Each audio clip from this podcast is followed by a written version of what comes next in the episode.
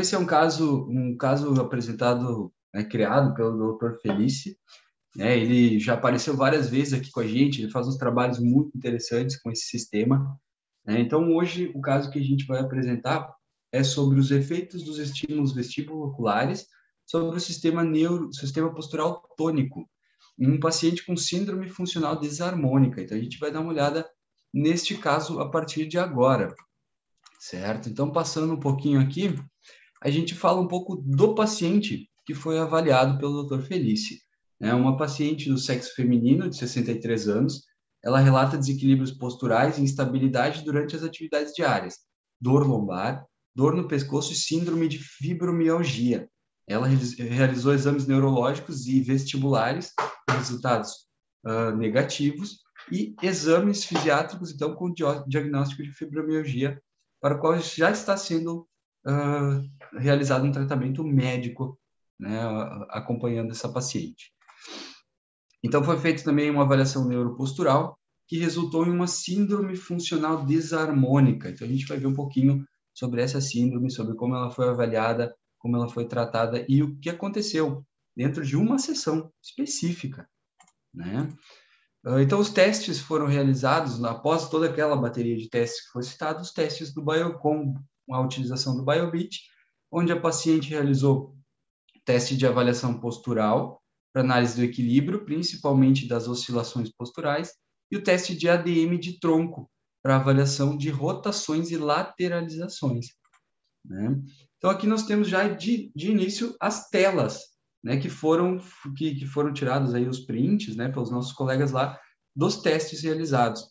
A gente percebe aqui um teste de equilíbrio com um pequeno ângulo de oscilação, uma oscilação anteroposterior, né, bastante uh, interessante aqui, e uma área de elipse de 4.004 milímetros quadrados, que é uma área bastante alta, né? A gente vê também nos índices... Altíssima. Altíssima, altíssima, né? bastante alta. Depois a gente vai ver... E depois o Christian pode relatar um pouquinho também uh, né, do, das suas experiências aí com, com o sistema, né? A gente Sim. percebe que ela tem uma oscilação antero-posterior e médio-lateral bastante alta, associada às velocidades, né? E depois, comparando os resultados, a gente vai ver a melhora desse paciente. Todos os parâmetros, né, bastante altos, né? Questão aqui de da trajetória total dessa oscilação desse paciente durante esse teste de equilíbrio, né? E um, um índice de equilíbrio aqui, o LFS, bastante baixo, né? Que é o índice mais geral do equilíbrio, né? Depois, no teste de tronco, a gente percebe aqui as rotações dentro das normalidades, né? A normalidade 7 e esse paciente atingiu, passou dessas dessas normalidades, porém uma alta escala de dor. Já na inclinação lateral, a paciente não conseguiu atingir 20 graus e 19 para inclinação direita e esquerda, atingindo apenas 9 e 10. Então, o, resultado do teste dela ficou aqui ilustrado como um vermelho, né? É bastante baixo esse, essa mobilidade da paciente. E uma escala de dor relatada, sempre a escala de dor é relatada pela paciente e adicionada no sistema com, uh, de forma manual pelo profissional que está executando. Né? Então, como eu sei que muitos que estão assistindo, a gente já conhece a tecnologia, mas sempre a gente tem pessoas novas entrando aqui, eu trouxe novamente dois vídeos para apresentar um pouco desses dois testes que foram realizados. Então, o teste uh, de avaliação de equilíbrio, ele é um teste onde posicionamos o sensor a nível de S1 mesmo posicionamento da marcha, dos saltos, né? Então, a rotina de avaliação dos nossos clientes normalmente é avalia se a marcha e o equilíbrio de forma muito prática, pois não precisa nem movimentar o cinto, né? Quando necessário realizar esses dois testes ou mais, ou outros, né? Então, nesse teste, nós podemos escolher a opção de fazer teste bipodal ou unipodal, diretamente no software aqui, e ele já fica registrado, e se a gente vai fazer de olhos abertos ou olhos fechados, então já tem essas opções, essas variações, de acordo com a necessidade de, ou intensidade de cada teste para cada paciente. O software ele solicita, depois de iniciado, alguns segundinhos de estabilização, onde o paciente se mantém parado. Quando for teste bipodal, ele já pode então realizar unipodal, ele pode já uh, ir para o posicionamento ideal. Então, a gente está vendo aqui a paciente com o cinto sendo avaliada. Na tela, é justamente essa tela aqui que ela está enxergando. Ela está vendo essa pequena oscilação que está acontecendo. Olhando pelo software, parece muito pequena, mas depois a gente vê como ela é expressiva, né? naqueles 4 mil milímetros lá de, de, de oscilação. Né? Então, esse aqui é o teste. É um teste muito prático. E após finalizado o teste, já temos aqui todos esses dados que a gente acabou de, de, de verificar, né? os ângulos de oscilações, aqui o mapa das oscilações, a área de elipse, as oscilações anterior-posteriores. Depois, numa outra aba, podemos ver já a mobilidade da pelve e já facilmente prescrever exercícios para essa paciente poder né, seguir um tratamento em casa ou acompanhando por um profissional. Né? Então, gera-se um relatório muito prático. O teste de equilíbrio ele segue os padrões também do teste de o teste de tronco segue os mesmos padrões do teste de equilíbrio, né? Posicionamento do cinto está aqui um pouco abaixo da região axilar, né? não dá para ver muito bem porque o cinto e a camiseta são pretos, né? mas vai dar para enxergar ali. Quando o nosso paciente faz a flexão, já vai em tempo real aparecendo na tela a angulação que ele atinge, que ele atinge. Quando passa da normalidade, fica em verde se não fica lá em vermelho ou laranja, dependendo então do, do, da normalidade desse paciente, pela idade, peso, altura e sexo, né, que o software já, já seleciona automaticamente. No face, né, normalmente os três planos, flexão e extensão, inclinação lateral direita esquerda e rotação direita esquerda, certo? Então, isso era para ilustrar um pouquinho os, os dois testes, né? E aqui a gente vê, então, para a continuação do caso. Foi feita as avaliações, logo em seguida foram feitos, então, alguns estímulos né, para a questão vestibular ocular. Então, foram feitos convergência ocular, exercício de cruz de Madoc, acelerações angulares e retilíneas e a combinação de reflexos vestibulo-oculares. Uh, esses, esse trabalho foi feito dentro da clínica e logo após foram realizados os novos testes, né? ou repetiram-se esses mesmos testes que tinham sido feitos anteriormente. Nós não vamos entrar muito na questão do, do, do da intervenção, né? porque o objetivo aqui é realmente, o caso clínico é realmente para ilustrar né, as avaliações, então foi, foi feito algo bem breve lá, e os resultados, então, mostra que os estímulos tiveram ação imediata sobre o tônus postural corrigindo instantaneamente as distonias da STP. Mostrou também uma melhora objetiva no equilíbrio postural nos ângulos anterolateral e médio-lateral de oscilação e na velocidade de oscilação também. E aquele índice de LF, LSE, LFS, que é o índice geral, foi de 0,025 para 0,97. Esse índice ele é de 0 a 1, né, Cristiano? Então, aqui se aproximando muito da, do, do, do ideal, né? É, ou uma é, é o equilíbrio, é o, digamos assim, equilíbrio energético entre o comprimento e a área da elipse. Ou perfeito. quando chega num. Perfeito, perfeito.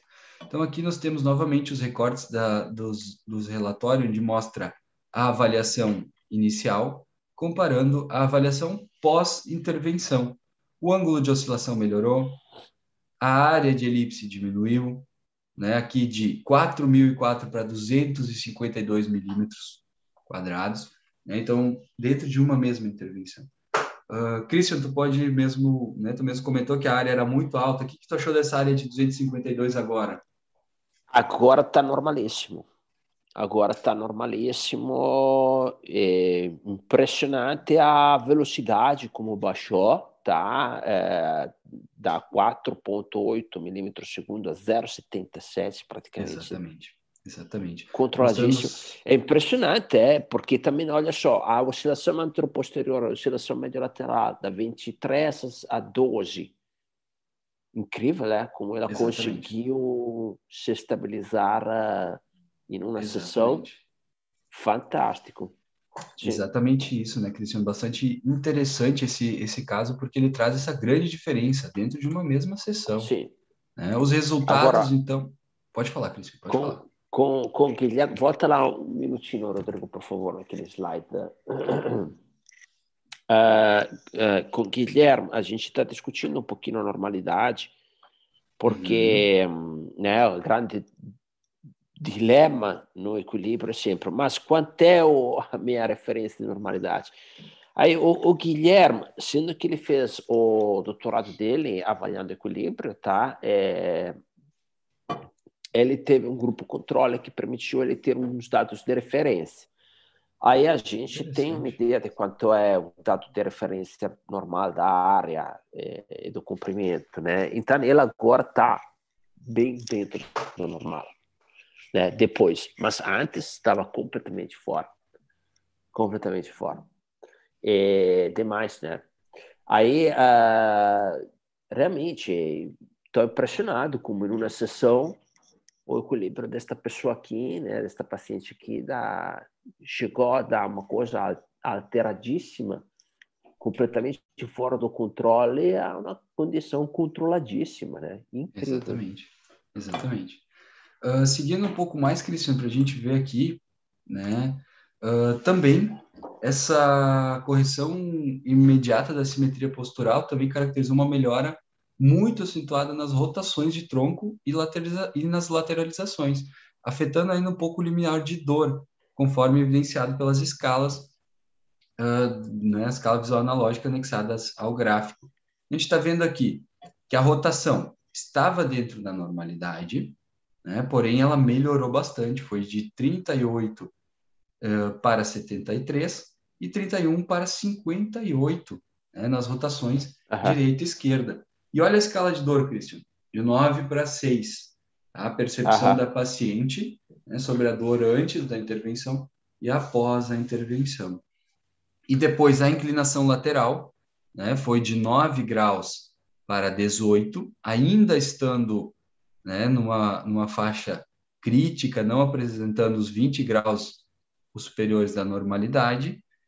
A inclinação uh, direita, esquerda, esquerda, então, né? Esquerda aqui. Uhum.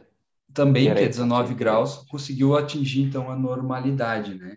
E o que, que é melhor? A escala de dor de 0 para, de 10 para 5. O que, que a gente tem aqui, então, Christian? A gente tem uma paciente que chega com uma alta dor, uma dificuldade de fazer vários tipos de atividades, né, de atividades de vida diária muito comprometida, principalmente por essa questão uh, né, de disfunção e também, claro, uma escala de dor muito alta, provavelmente associada a essa fibromialgia que ela está também uh, buscando né, um tratamento médico. Né? O que, que, a gente tem aqui? Muitas vezes, uh, esse é o, o paciente que, que chega para a gente, né, para os profissionais de fisioterapia, a gente vê isso também agora, eu né, me formando lá nos estágios, o paciente chega com uma queixa de dor, mas ele não chega com um diagnóstico muito bem uh, fechado, né? Então a gente depois eles falam ali no fechamento também. Então a gente auxilia essa tecnologia, uh, usa do auxílio da tecnologia, claro, com as suas técnicas, os seus métodos para mensurar. Então, sem o auxílio dessa tecnologia, o profissional vai fazer uma avaliação visual, provavelmente, vai fazer suas técnicas e qual vai ser a percepção da paciente e do profissional. Ela tinha dor e ela saiu com dor. É, agora, com a tecnologia, a gente percebe um paciente saindo com uma, chegando com uma dor alta, indo embora com uma diminuição de dor, indo embora com uma melhora no equilíbrio, uma melhora na mobilidade, ou seja, isso caracteriza uma, um, um entendimento melhor, tanto para o profissional que viu que sua, seu método está funcionando, como para o, o paciente que percebeu, realmente eu estou saindo daqui muito melhor, mas ainda preciso melhorar mais, preciso buscar mais uh, sessões para continuar né, as melhores. Então, aqui é justamente isso que o, que o Dr. Felice ele coloca para a gente.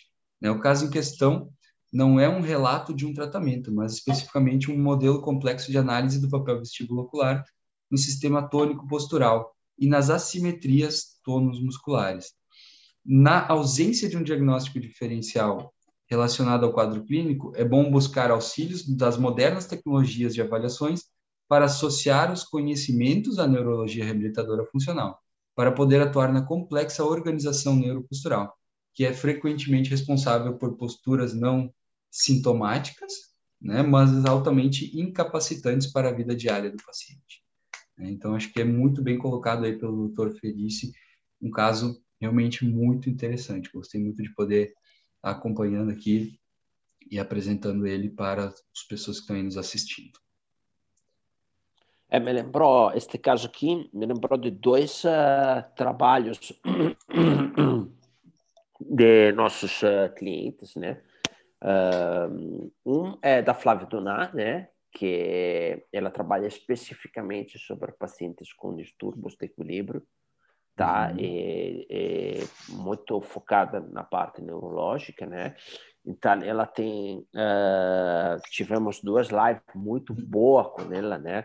Onde ela, uh, ela explicou um pouquinho o método de trabalho dela. Ela, inclusive, tem um curso que eu recomendo. Agora há pouco, a Flávia Doná lançou uma nova turma, né? É, então, é, me lembrou um pouquinho o trabalho dela, tá? E ela apresentou uns casos uma vez com uma melhora impressionante de uma paciente que tinha passado para uma cirurgia pesada que afetou o, o nervo uh, acústico, né?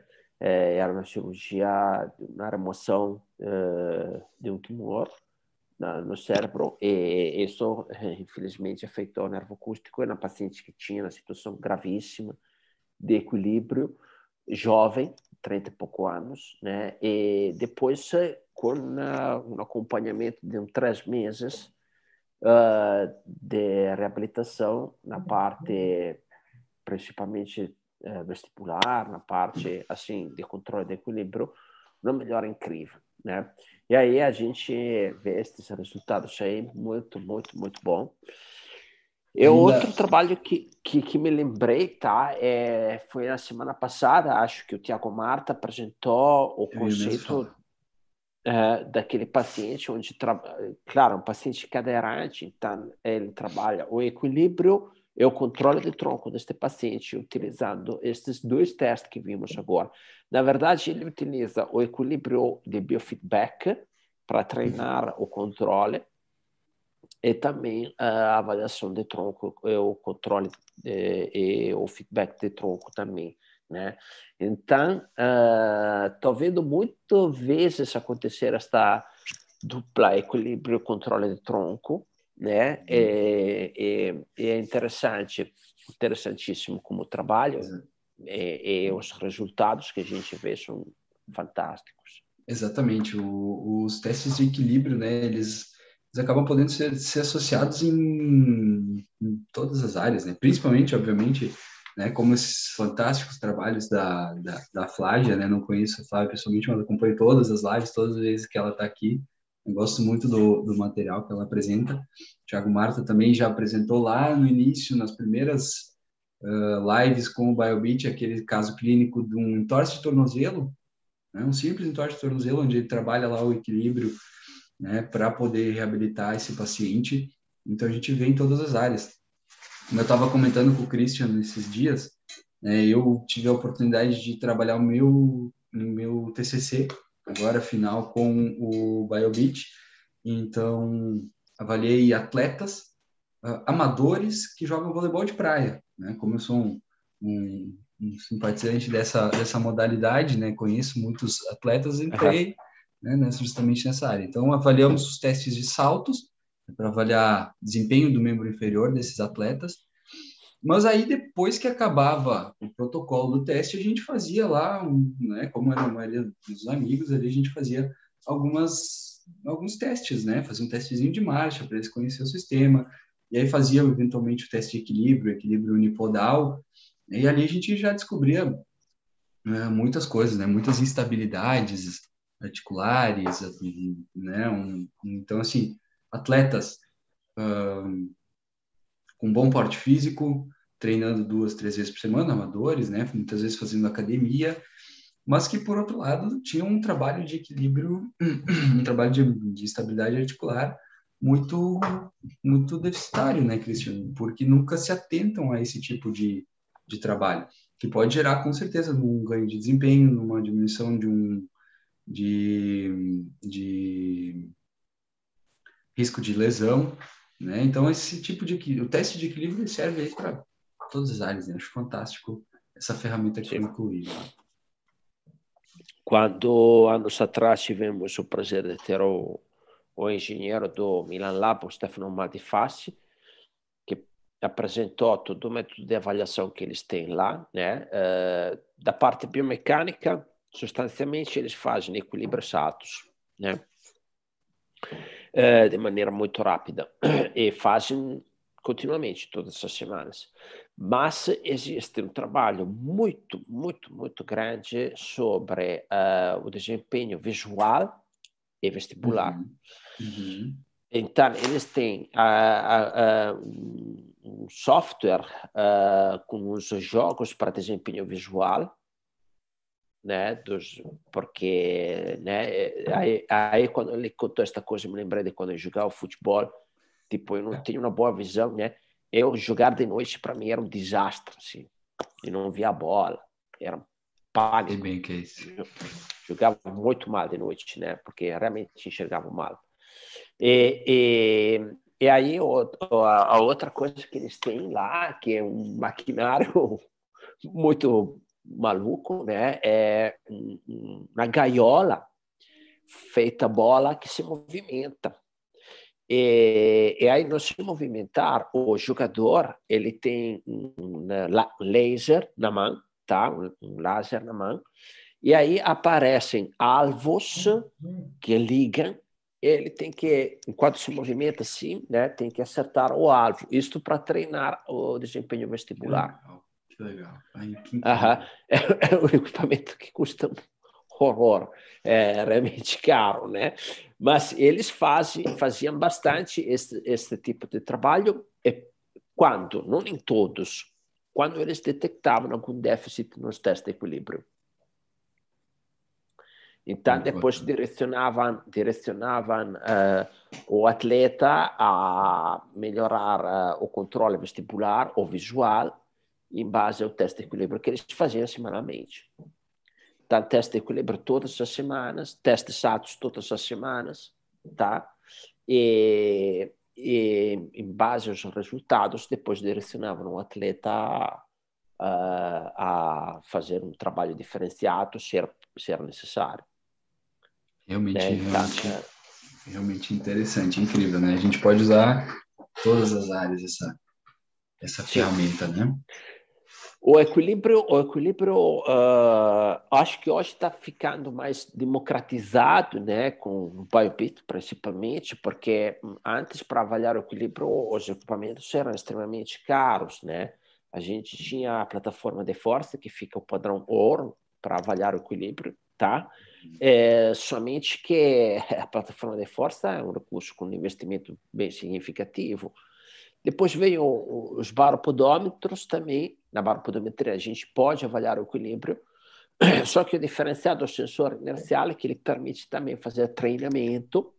Exatamente. É extremamente prático, tu associa marcas, associa a uma série de outros testes, como agora vimos, né, associado ao movimento do tronco. Então, é uma ferramenta mais abrangente, né? Claro que o baropodômetro tem a sua especificidade de trabalhar a questão das pressões plantares, né? Exatamente. Bom, bastante, bastante, está sendo bastante procurado o, o né, Cristiano, justamente por, pelas universidades, né? Por essa questão de, de poder ser usadas várias linhas de pesquisa, né?